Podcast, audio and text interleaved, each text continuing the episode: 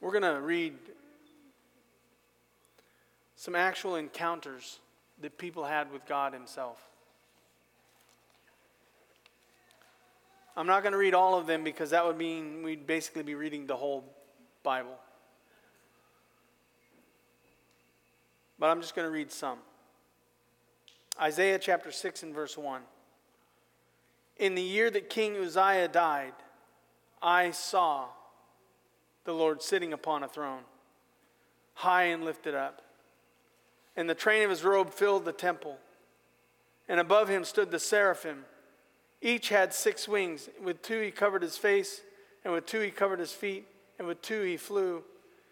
And one called to another. One called to another and said, Holy, holy, holy is the Lord of hosts. The whole earth is full of his glory. And the foundations of the threshold shook, and the voice of him who called, and the house was filled with smoke.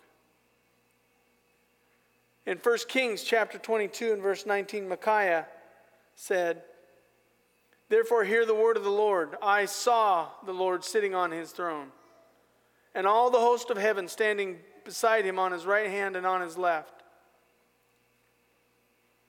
Ezekiel chapter 1 and verse 26, Ezekiel said, and above the expanse over their heads there was the likeness of a throne, in appearance like sapphire, and seated above the likeness of the throne was a likeness of, with a human appearance. If God is to be portrayed, let me just explain that. If God's to be portrayed in concrete form, the highest symbol man can use to, to explain him is to have human, human form. That's who Jesus was God in the flesh.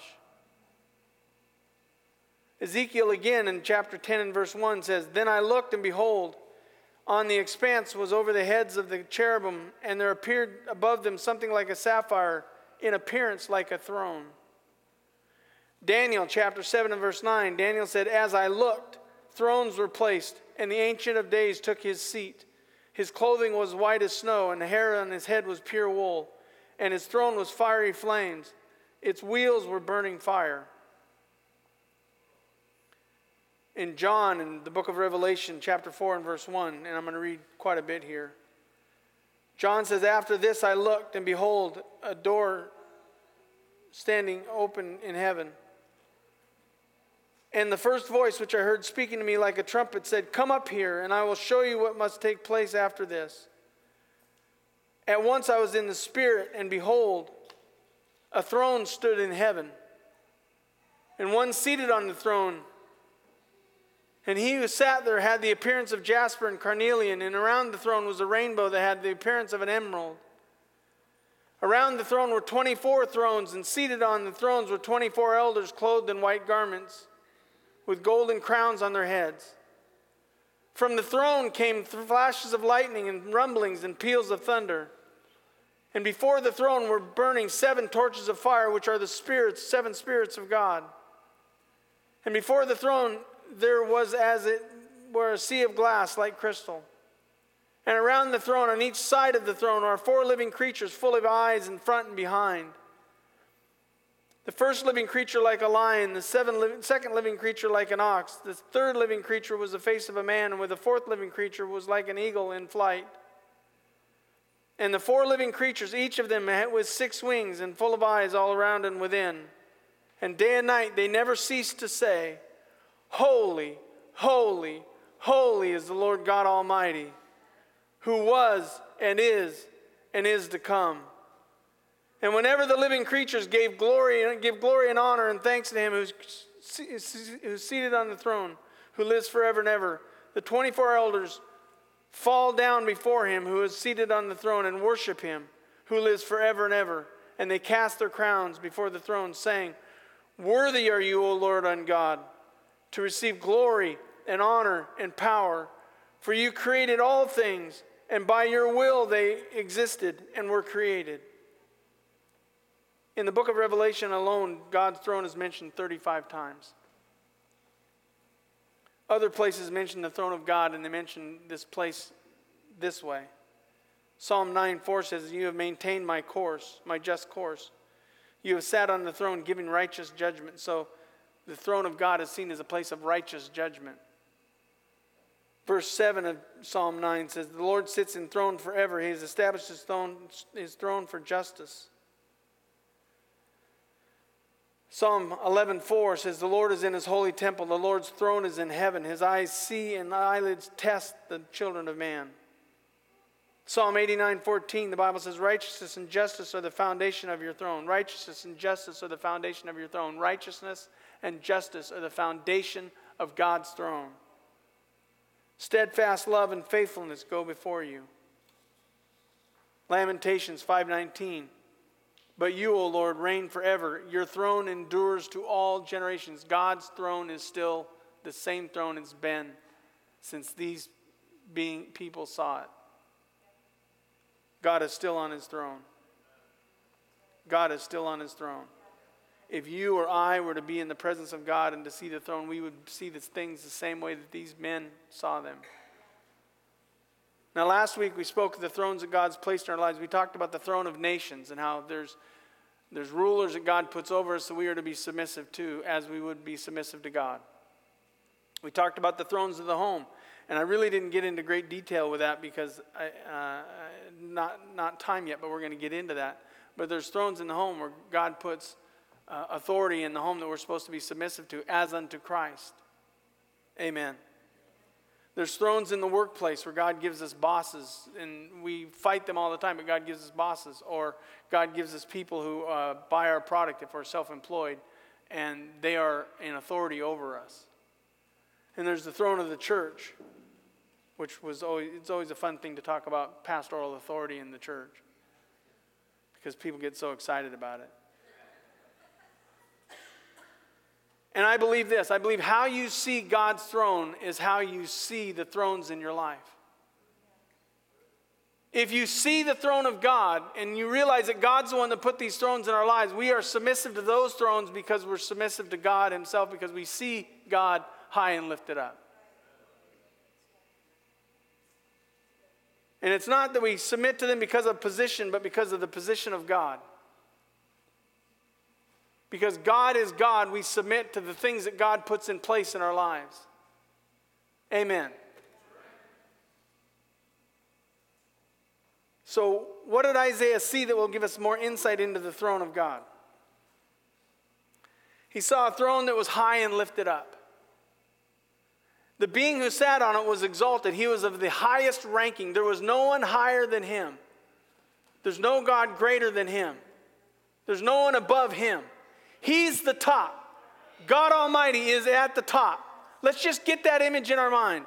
God is at the top of everything, no matter what you think about how much power you have in your life. He's the highest rank. This being who sat on, on this throne was majestic. He had the highest beauty, he was pleasing to the eyes.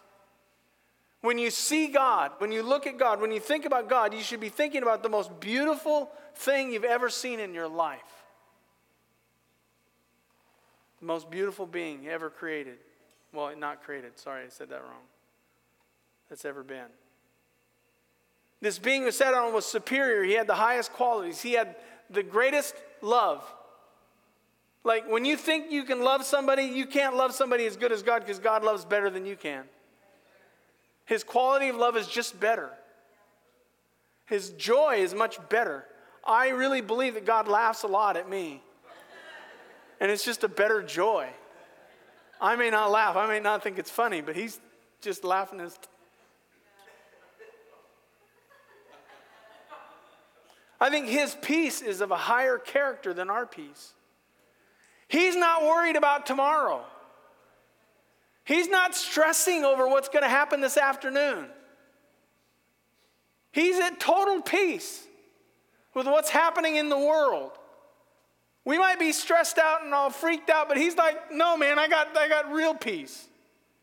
A peace that passes all understanding. That's the peace that he's supposed to give us, but we don't often live in that peace. Because he's high and lifted up. In that throne room was a train uh, of a robe that filled the space. Now, trains that followed a robe were very heavy and it represented the fullness of presence. It kind of filled the room. It's kind of like we don't see it a lot today. I've only done one wedding in 25 years that actually a, a bride had a, a, train, a real train, not just one that dropped down to the bottom, but I'm talking about a real train, one that when she was walking around the corner of the pews, it caught on the corner and about ripped her head off. It was awesome. It was, uh, but it was a beautiful train, and you knew, you knew when that bride came in the room with that train and it began to, she began to fill that space up. That day was about her.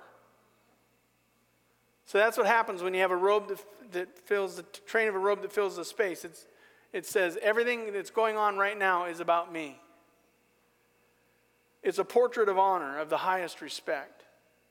That's why you don't wear white to a wedding unless you're the bride.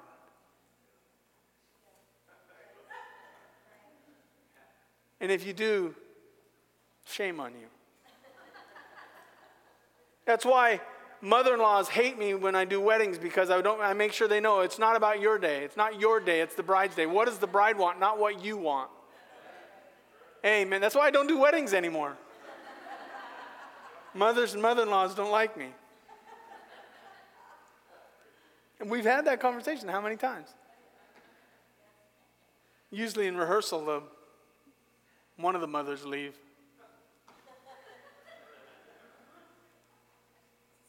It's a picture of dignity. To have a train, you have to hold your head up. God's not sitting on a throne with his head down, with him, with him not looking up. He's dignified. That robe pictures dignity. God likes himself. God believes in himself. God is good to himself. And this robe says, Serve me. The robe says, Serve me, because that's what you have to do. You have to kind of follow that robe around the room to make sure it doesn't get hung up on a chair. And I, I love how when the bride gets in place and she, she stands next to her groom, how the bridesmaids take her train and they lay it out. I just think that is one of the most um, beautiful pictures of submission and service because they don't want her to trip. You know, you don't want a bride to trip and fall, especially on these chair, stairs. You see, to see God, He's so much higher and greater and better than anything and anyone else we have ever seen or ever will see. He is high and lifted up and he fills the space.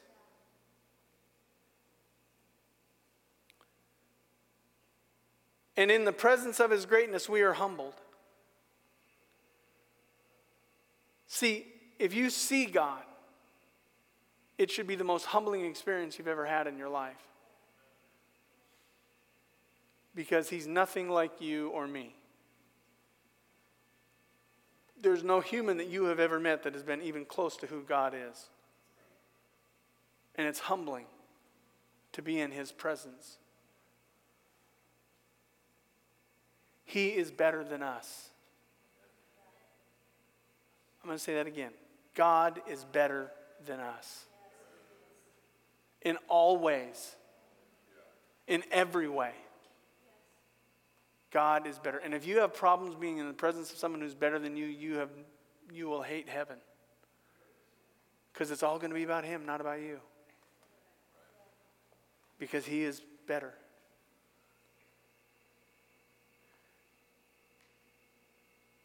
Isaiah saw that this being was so great that those in his presence could not help. They could not help but worship him. And they worshiped him, they, they uses an example of the seraphim. Now, just for a little education purposes, so all you Bible scholars can get be a little smarter. Seraphim is plural to seraph. Seraph is singular, seraphim is plural. So he's talking about multiple seraphim or seraphs.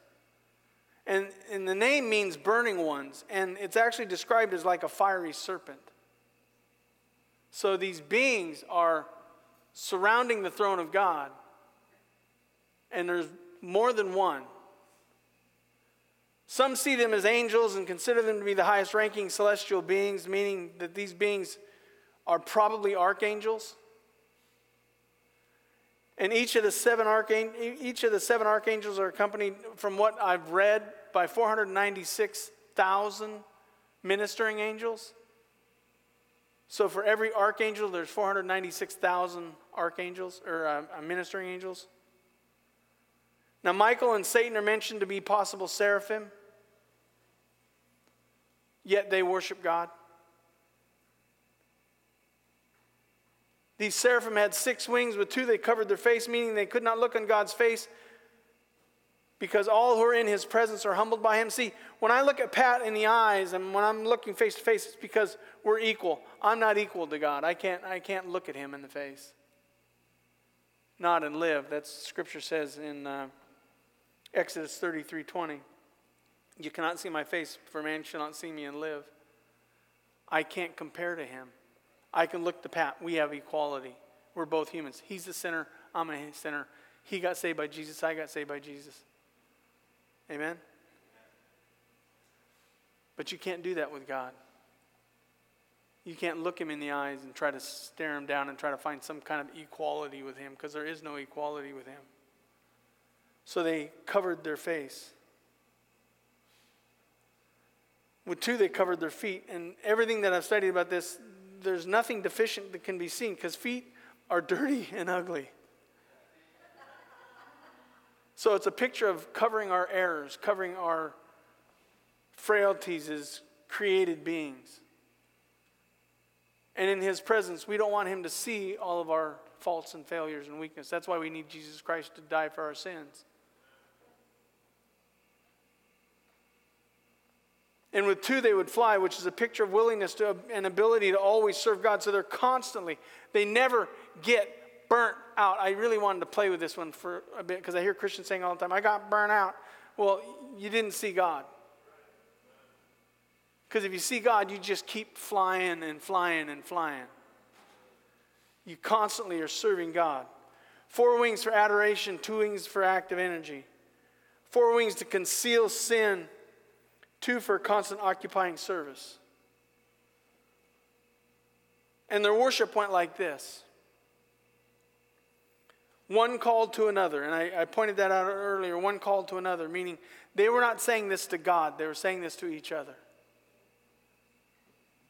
When they cried this out, they were singing to each other. They were saying, This is, this is how we see God. Holy, holy, holy is the Lord of hosts. The whole earth is full of his glory, which is a picture of his presence. There is nothing that has been created that doesn't have the presence of God connected to it.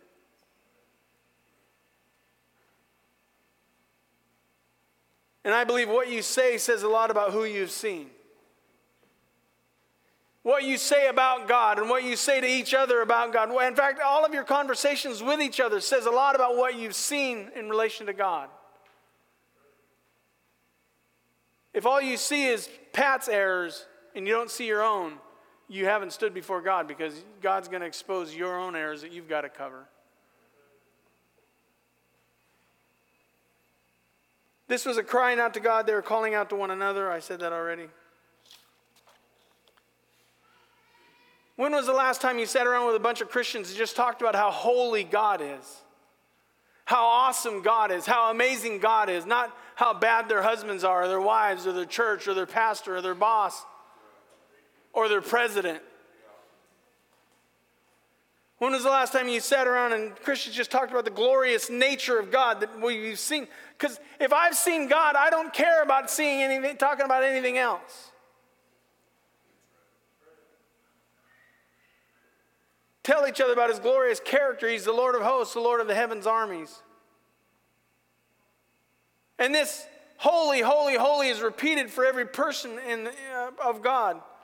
God is holy, the Lord of heaven's army. Jesus is holy, the Lord of heaven's army. The Holy Spirit is holy, the Lord of heaven's army. Anything connected with the Trinity is holy unto God.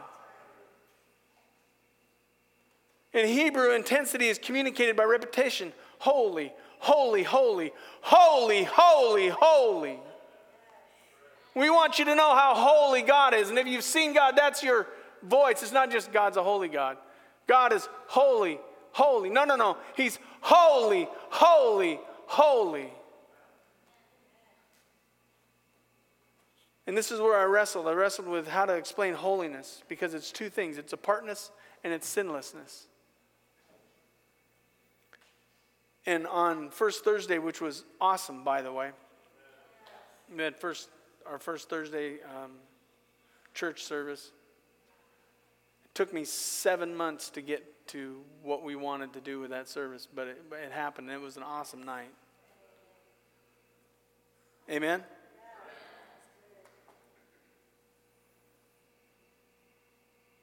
See, God is set apart. He's set apart from all created things. Remove earth, and God still is, exists. Remove eternity. You remove the, the, the stars, and God still exists. Remove the planets, God still exists. He is different than you and me, way different than you and me. He is divine, not human. And in that divineness, as, as I was tr- trying to get, and I got sidetracked, Verlin talked about the, the person of God on Sunday. We were talking about the doctrine of God, or on First Thursday. And he did a fabulous job with that.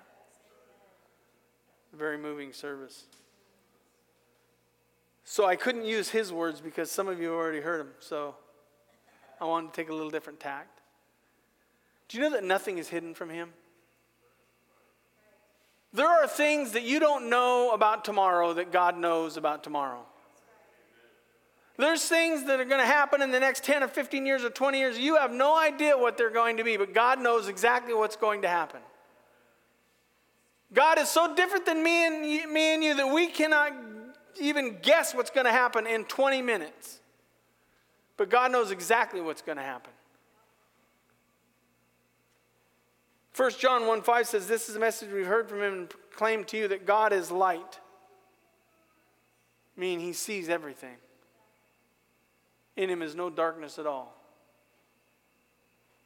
Hebrews 4:13 says, "But all are naked and exposed to the eyes of him to whom we must give account." Nothing is hidden. Your sins, not, there is not a sin that you commit that is not hidden from him, that he does not see. There's not an ounce of pride that wells up in you that he does not see. Nothing's hidden from him. I can look at Pat and say, I don't think Pat looked prideful this morning. Pat looks very humble. But I don't know what's going on in Pat's heart. Now, Pat might be prideful because I just pointed him out. but God sees that. You don't. Nothing can contain God. I'm contained by time, space, and how far I can stretch the skin out on my body when I eat too much. I mean, sometimes I've eaten and just wondered, am I going to explode? Am I the only one that's ever done that? 1 Kings 8:27 the Bible says but God indeed will indeed dwell on the earth or will God indeed dwell on indeed dwell on the earth behold heaven and the highest heaven cannot contain you how much less this house that I have built we talk about God being in our presence, being in this room, being in this space. This space cannot contain God. This is not the only space He is dwelling in. If Jesus Christ is your Savior, the Holy Spirit indwells you, but it, that can't contain Him. He's bigger than that. He's uncontainable. Again, I'm contained by time, ability, there's some things I can't do. There's nothing God can't do. Sometimes I can get down on my knees and pray. Sometimes I can't get up when I get down. For some reason, get down and get funky just got all over my.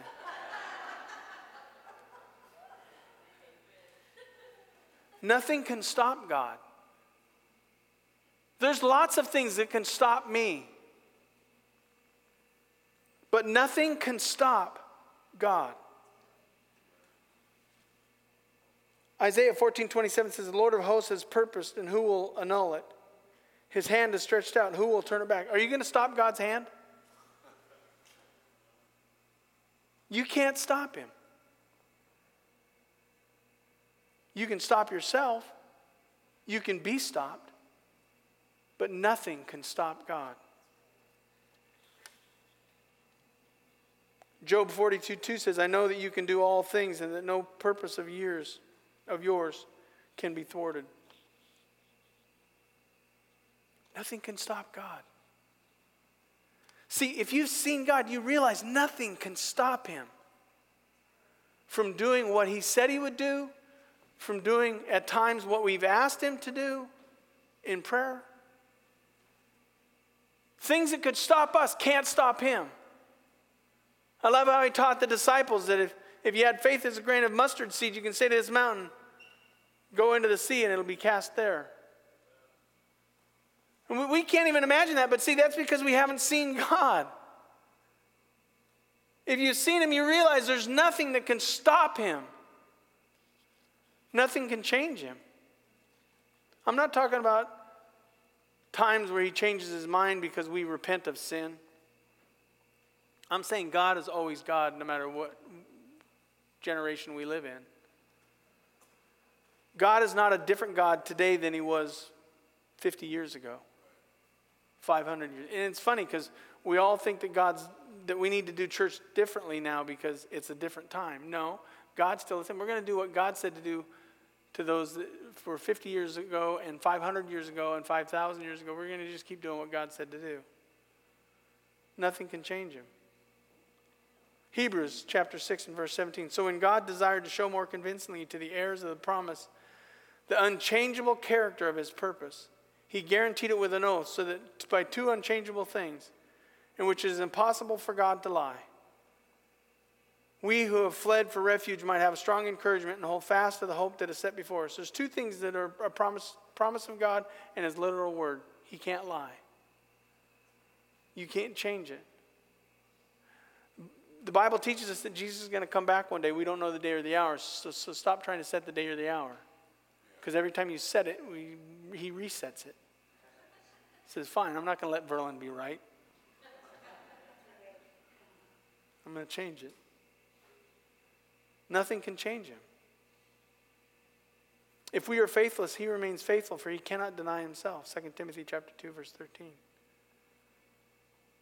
You can't change him. He says he's going to come back again. He's going to come back again. He said that if I die because of Jesus Christ, my sins are forgiven and I'll be with him in heaven. Jesus said, Let not your heart be troubled. You believe in God, believe also in me. In my Father's house are many mansions. If it were not so, I would have told you. I go to prepare a place for you. And if I go and prepare a place for you, I'll come again and receive you unto myself, that where I am, there you may be also. I get a mansion with a Harley. I don't know what kind of puny God you got, but my God's big enough to get that happening.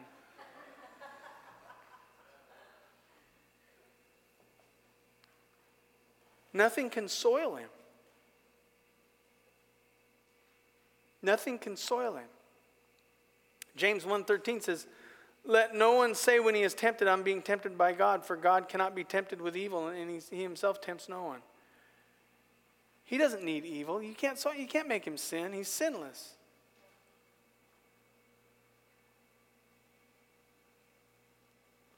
See, when people in the Bible saw the Lord in his awesome holiness, they trembled with fear. And I don't see that in a lot of modern day Christianity. Isaiah 6 5, Isaiah said, Woe is me when he saw the Lord. Woe is me, for I am lost. I am a man of unclean lips, and I dwell in the midst of, of a people of unclean lips. For my eyes have seen the King, the Lord of hosts. Paul said this in Revelation 1:17, when I saw him I fell at his feet though dead. But he laid his right hand on me saying, Fear not, I am the first and the last. See, humility is a sign that you've seen God, and I don't see a lot of humility anymore.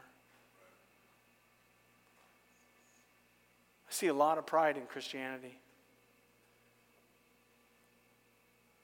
Because if you've seen God, you recognize that He's high and lifted up, and His presence fills the room. And He commands the room when He does so.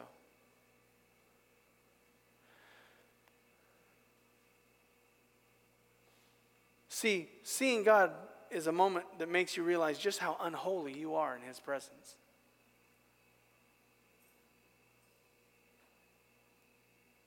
In Genesis, where Adam and Eve were walking with God in the garden of the cool of the day, they were naked and not ashamed. But then when they sinned, they hid themselves in the presence of the Lord, turning fear, shame, and blame. See, if you're still blaming people for whatever's gone on in your life, you haven't seen God because you're not humbling. Realize that you're no better than that person who sinned against you. And if God can forgive them, why can't you? Amen. And it leads to pride and arrogance and an unsubmissive nature. As we learned last week, we're to submit to the authorities of the nations that God has put in place.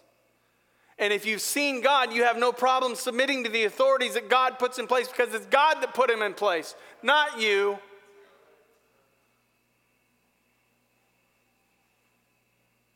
You have no problem submitting to the authorities in your home because you know that Christ loved the church and gave himself for it. So you, as a husband, you lead your family, but you're submissive to God because you've seen him and you want to submit to him. See, when I find a, man who's not leading his family well, it's because he hasn't seen God. Because if you saw God, you'd humble yourself in the sight of your family and realize the responsibility that you have before you, that God gave to you. One of my favorites wives submit to your husbands as, un, as un, unto Christ. When I find a woman who's unsubmissive to her husband, what I find is a woman who's never seen God. You might claim Christianity, but that doesn't mean you've seen God. Because if you've seen God, you realize God put this in place. And my job is to be submissive to Jesus.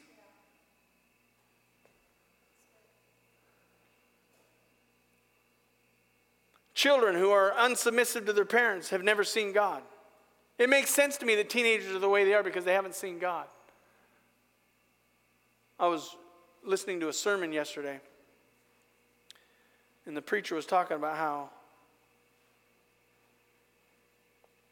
how dads no longer lead the families.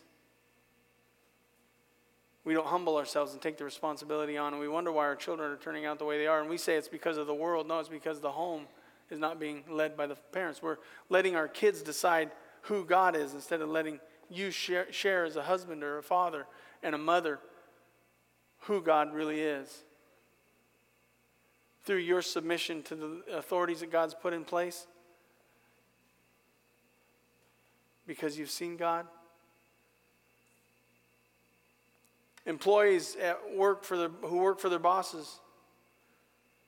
The scripture teaches that we're working for the Lord Himself. So if, when you're working for an employer, and you're an employee, you're serving God. If you've seen God, you can be submissive to your boss no matter how bad he is because you know that God died for him, God, God's Son died for his sins.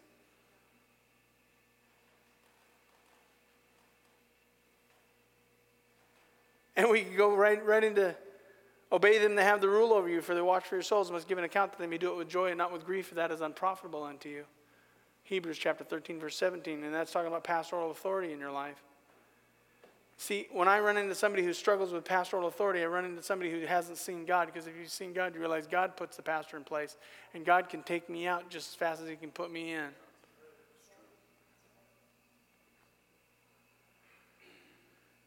See, if you've seen God high and lifted up, you recognize that He is exalted in your life. And if your life is filled with His presence, you're obedient to that. And you'll worship Him in His holiness, surrendering your life to Him, serving Him and all other authorities that are in your life. But if you ignore seeing God, if you ignore who God really is, you will in pride lift yourself up.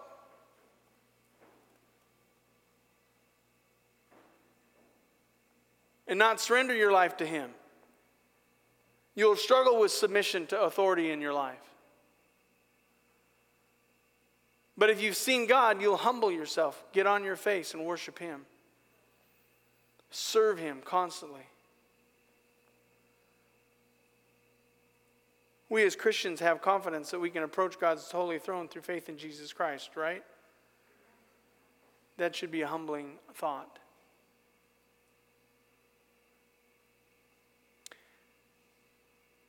So, how do we see God?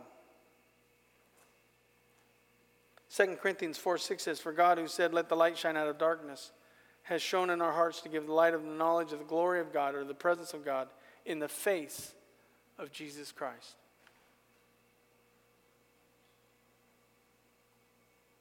We see God in the face of Jesus Christ. So when we see Jesus, we should be humbled. We should be humbled. Let me read one more verse that's not in the notes. And hopefully I can see it with my no glasses. Jesus said, I am the way, the truth, and the life. No man comes to the Father but by me. John 14, 6. In verse 7, Thomas says, I'm sorry, and Jesus said, no, somebody said something. Thomas said, Lord, we do not know where you're going. How can we know the way? And Jesus said, I'm the way, the truth, and the life. No man come to the Father except through me. And Jesus then said, If you had known me, you would have known my Father. From now on, you do know him, and you have seen him. See, I wonder how many of us have been living our lives not recognizing God is on the throne because we look at Jesus as an equal, not as a holy God.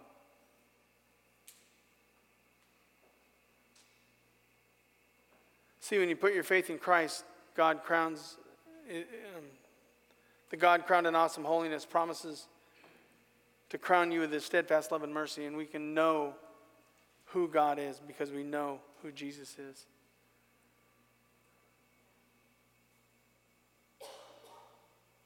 Jesus lets us see the holiness of God. We try to make him equal. Jesus is, has a name above every other name. Jesus is the only way for us to get to the Father.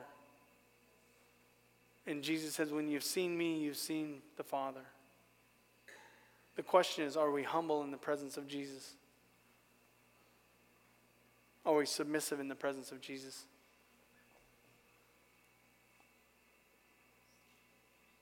Let's stand real quick. I'm going to read Psalm 103, which is a long psalm. It's not on the wall. I'm just going to ask you to do me a favor.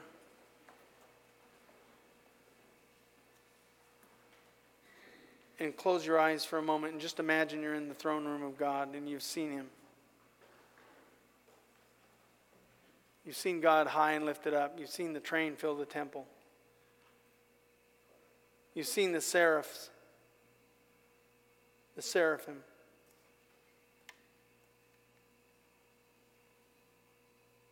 Psalms 103 says, Bless the Lord, O my soul, and all that is within me.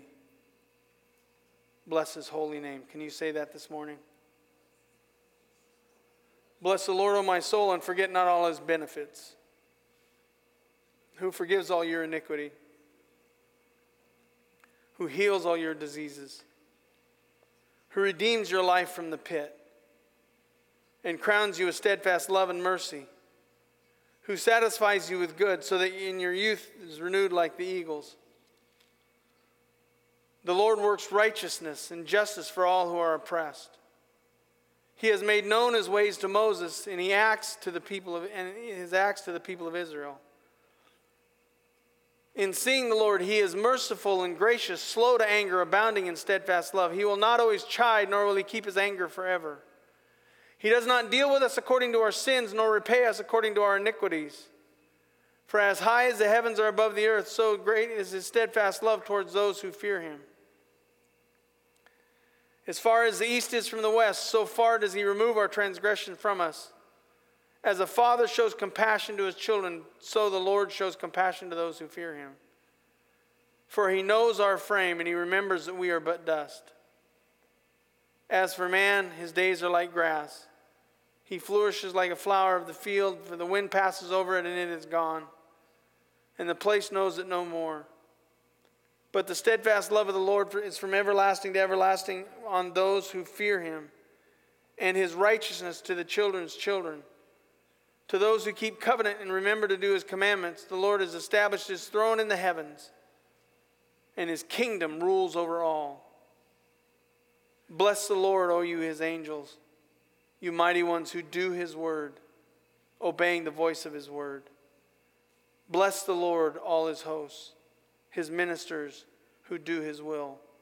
Bless the Lord, all his works, and all the places of his dominion. Bless the Lord, O my soul. Bless the Lord, O my soul. That's how somebody sees God who's seen God. Do you see him? Gracious Heavenly Father, this was not one of those sermons that had wonderful little stories in it or it wasn't designed to captivate their hearts and minds through the fantastic words that a man could speak. If anything happens today, it happens because you turn water into wine. If anything happens in the hearts of the people of this place, it's because you reveal your presence to them, not because of anything that I say, but because of what your word promises.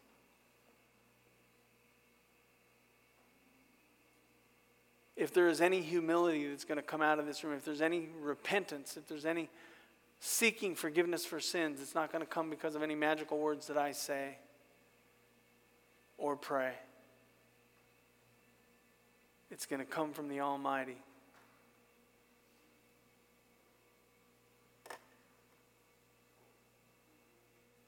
It's going to come from you, God. I listen to sermons all the time. What America's looking for is how you can do something for us. And I just wonder today if there's anyone in the room that's thinking about what can I do for God? If I see him high and lifted up, if I see him as he really is, I should fall on my face and humble myself and surrender my service to him. I should stop complaining about the authorities that you've put in my life and start serving them as I would the one true God.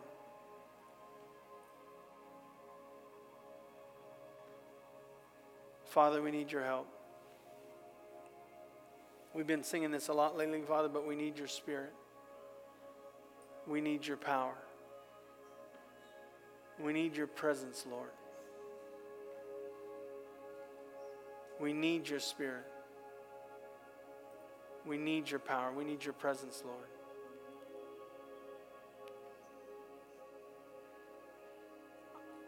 I don't know where to go, Father. I just, I only planned it to this point.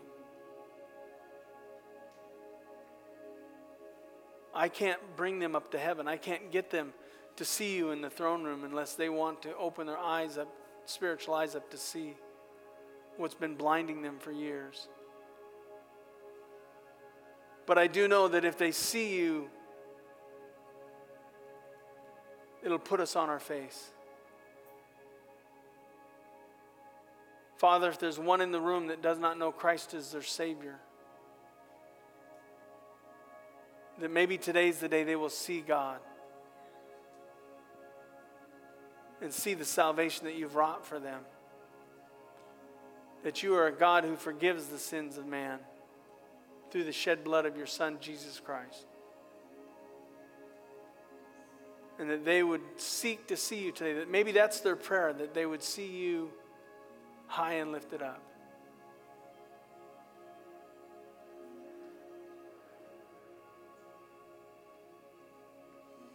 It's your turn to move, Father.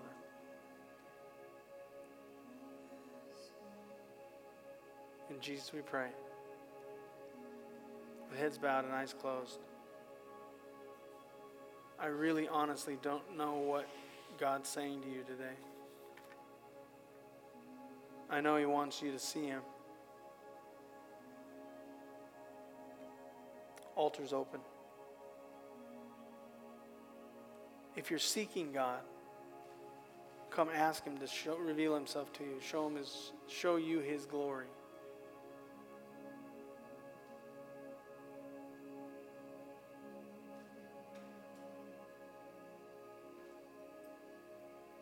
Just say, Father, show me your glory today. Give me a glimpse of the beauty of the God who sits on the throne. Maybe you're like Isaiah. You're saying, Woe is me, I'm a man of unclean lips, and I dwell in the midst of a people of unclean lips. For mine eyes have seen the King, the Lord of hosts. Come up and ask Him for forgiveness. Come up and say, Forgive me of my sins. I see you as a holy God.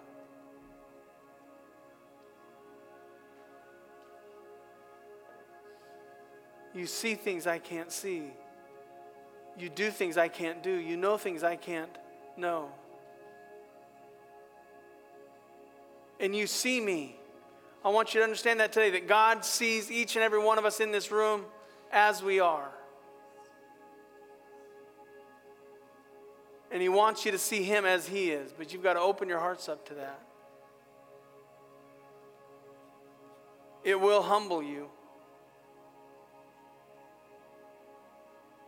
to stand in the presence of a holy God. Or maybe your prayer just is holy, holy, holy is the Lord of hosts. The whole earth is full of your glory or your presence. No matter where I go, I see you, God. And it's humbling to know that you've created this beautiful place for us to live.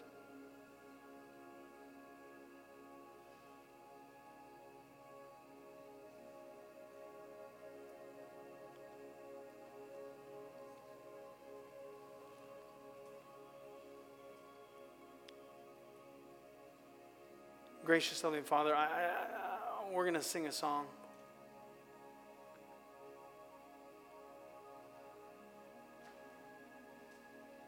To you. But I kind of want us to sing it to each other. As the angels cried out to each other about who our God is.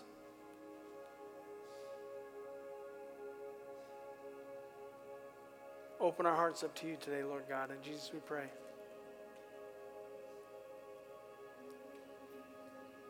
Let's sing.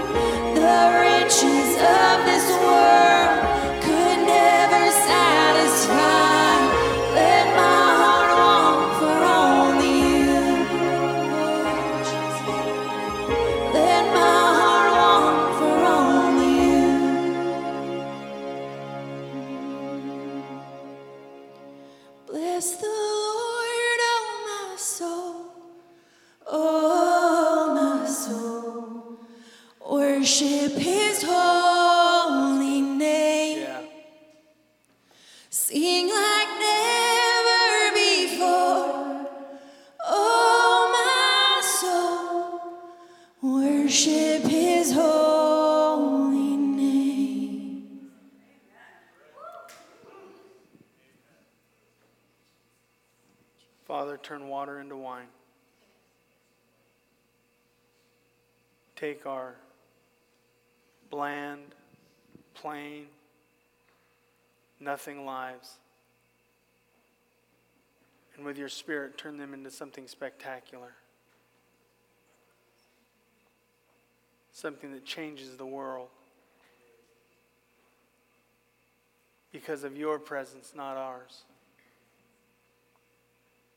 Encourage our hearts today, Lord God, as we get ready to go, to continually seek you this afternoon. Jesus, we pray. And all God's people said, Amen. Amen. You are not dismissed yet. One last thing. Next week, we're dealing with the third throne, and that's the throne of humanity. And that's going to explain what, why people go and go from believers to non believers and why they go from struggling with their identity and the gender and stuff like that. So we're really going to be dealing with that. That's going to be um, a powerful moment. So I just ask you to pray for me this week. Amen. That I get the words right and that I encourage your hearts with the Word of God. So let's pray one last time. Father, we love you. Just encourage these people. They are a beautiful people. Reveal yourself to them this week, Lord God, in ways that they've never seen before. Let, let your light shine brightly on them. We love you. Jesus, we pray. And all God's people said, Amen. Guys, thanks for coming today. God bless. Have a great day. Don't forget your kids, please. And if you don't have kids, you can leave.